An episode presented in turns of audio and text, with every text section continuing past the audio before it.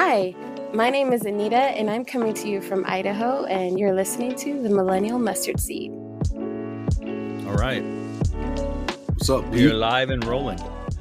We got Rod Smith here from Millennial Mustard Seed. Yeah, Pete from the Days of Noah podcast. And we're just hanging out in the online recording studio world, and it's cool. It is cool. So, what is the weirdest Bible verse for you to deal with? What is like Ooh. that one verse that you're always like, what do I do with this? Well, there's probably a few. I would say the ones where if you take them at face value, you become like a word of faith person. You know, you, you look at that and you go, hey, anything you ask, you know, or um, I was going through James uh, over and over with a friend, and we were just reading it like repeatedly over a week or two. And there's, you know, if anyone is sick, uh, anoint, call the elders, anoint them with oil, and um, the prayer of faith will save them. It doesn't say may save them or could save them. And I'm like, what does that mean? is it talking about salvation? Is it talking about healing? So some of those where it's like you almost wish Jesus would have had a, a little disclaimer because there's times where footnotes, right? yeah, there's times where James will have a disclaimer. He'll be like, you know, when he's talking about works and faith, like he'll kind of explain it and you go, oh, that's what he means. And then there's other times where like Jesus will be talking like, if you ask anything in my name, I'm like, okay. you know, James gives the disclaimer, you you don't receive because you you want to spend it on your on your desires, you know Mm, yeah. just like that where it's like i wish they didn't say it like that you know that something will happen because i i understand why people take that and run with it Wow. Yeah, I love when there's verses that we're just wrestling into, like, oh, what is going on here? Because it really keeps the fire lit in us to just keep digging the gems out of God's word.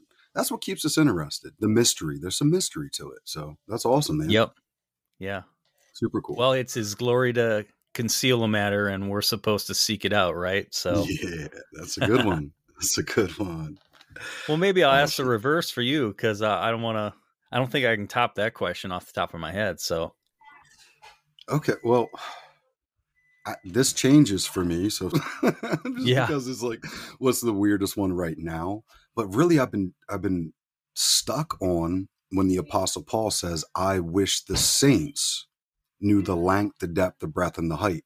And I've asked a few different people, and I don't ask like as in I'm sold on exactly what your input is. I ask because I'm really genuinely curious about the perspectives of what each person is thinks about that because there's there's a spectrum. There's a broad band of different you know insights to what i've Mhm. heard people say. But i keep kind of getting tugged that it is so much deeper more beautiful and stranger than everybody uh would like to kind of admit at this point yeah and uh, that's kind of the verse right now that I just it just keeps hitting me back to back. It's like every other day, or uh, I'm thinking about. It. I'm like, what is going on here? It's not as cute and innocent as it seems. Like, oh, I wish they under. No, it's the saints specifically. Mhm. Interesting, and the length, the depth, and the breadth and the height. Now I know that there was an artist. Geez, what was his name? Was it Salvador Dali? Is, um, is, hope I'm not getting the name wrong. that but sounds like did- an artist i think yeah, so he did a four-dimensional depiction of Christ on the cross. So if I have that right, you can uh, you can look it up. Um, I think it, I forget the name for it, but anyway, it's a famous painting and it's a four-dimensional depiction of Christ on the cross, like talking about he like when he raised up, like not only was he dethroning these lowercase g gods that all have chips on their shoulders and they're trying to kick and scream as they're getting pretty much zip tied and thrown in the hole, but Yep. so much more than that. Like like a level of restoration that we as a church at least don't we don't sit around and like to ponder on that stuff. So Hmm. that's kind of my verse right now where it's just like there's so much more here. And Do you uh, think it's a, a level of friendship that Paul had with the Lord that he Well, think- wished others to have?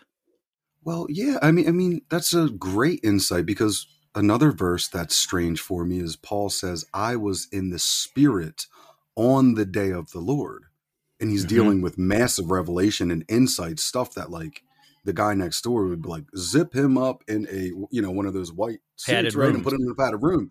But, but Yeah.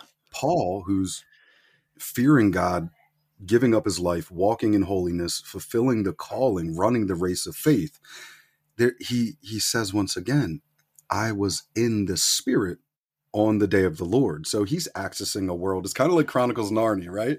It's like he had his little Okay. wardrobe, he had his key, So and he's yeah, it's cool. It's cool. Rod, so you got me going here. So have you listened to have you listened to our episodes with Tim Benz? You know what? I got halfway through one of them. I got halfway through one of them, and I, you know, hearing him talk. I already told you. I think the last time we were on the phone the other week, he real. I, I'm very interested in allotting some time to listen to him speak more because he has just some wisdom and compassion in the way he was laying out. At least what I heard. I don't have enough Yeah. to like remember his bullet points and his style, but I know that I was agreeing in a very deep spiritual place inside of myself with what I heard. Yeah. Like I'm like, okay, this is deep. I'm I need a rainy weekend to just spin these episodes. So Oh man, the, the the one that I think I titled uh titled it the spiritual realm. So we split him up because because he can talk. So so we get almost two hours in a sitting. I'm like I'm turning this into two episodes, or at least I did for the last time we talked. that's a good Uh, idea. the first one I think I put. Yeah, I know. It's just like, hey, Luke, we get the weekend off next week, right? we got two episodes in the bank. Um, but he's talking about the spiritual realm, and it's it's wild. I mean, it's easy to get maybe jealous and say, "Well, I've been praying for experiences like that. Why doesn't God give me that?" But you know, He gifts us differently, and he's talking about like visually seeing Jesus since he was two years old. And it's just this crazy, unique relationship and going into the spirit realm and sitting with Jesus and strategizing about things on earth. And it's like, wow. And but there are glimpses of that in the Bible, right? Like even Paul says, I know a man uh, out of the in the body or or in the not. Yeah, body, I don't know. Right. so I'm wondering if if yes. Paul had something like that, and maybe he's saying, I wish everyone could know because um, Tim talked quite a bit about the friendship that he had has with God and how he had to he was challenged by God um, to lay things down that he hadn't even done yet. He basically said, "Look, I'll I'll take you and show you places in you that given the opportunity you would, you know, be at fault." And he said that's what uh, David was doing when he said, "Search me and know me."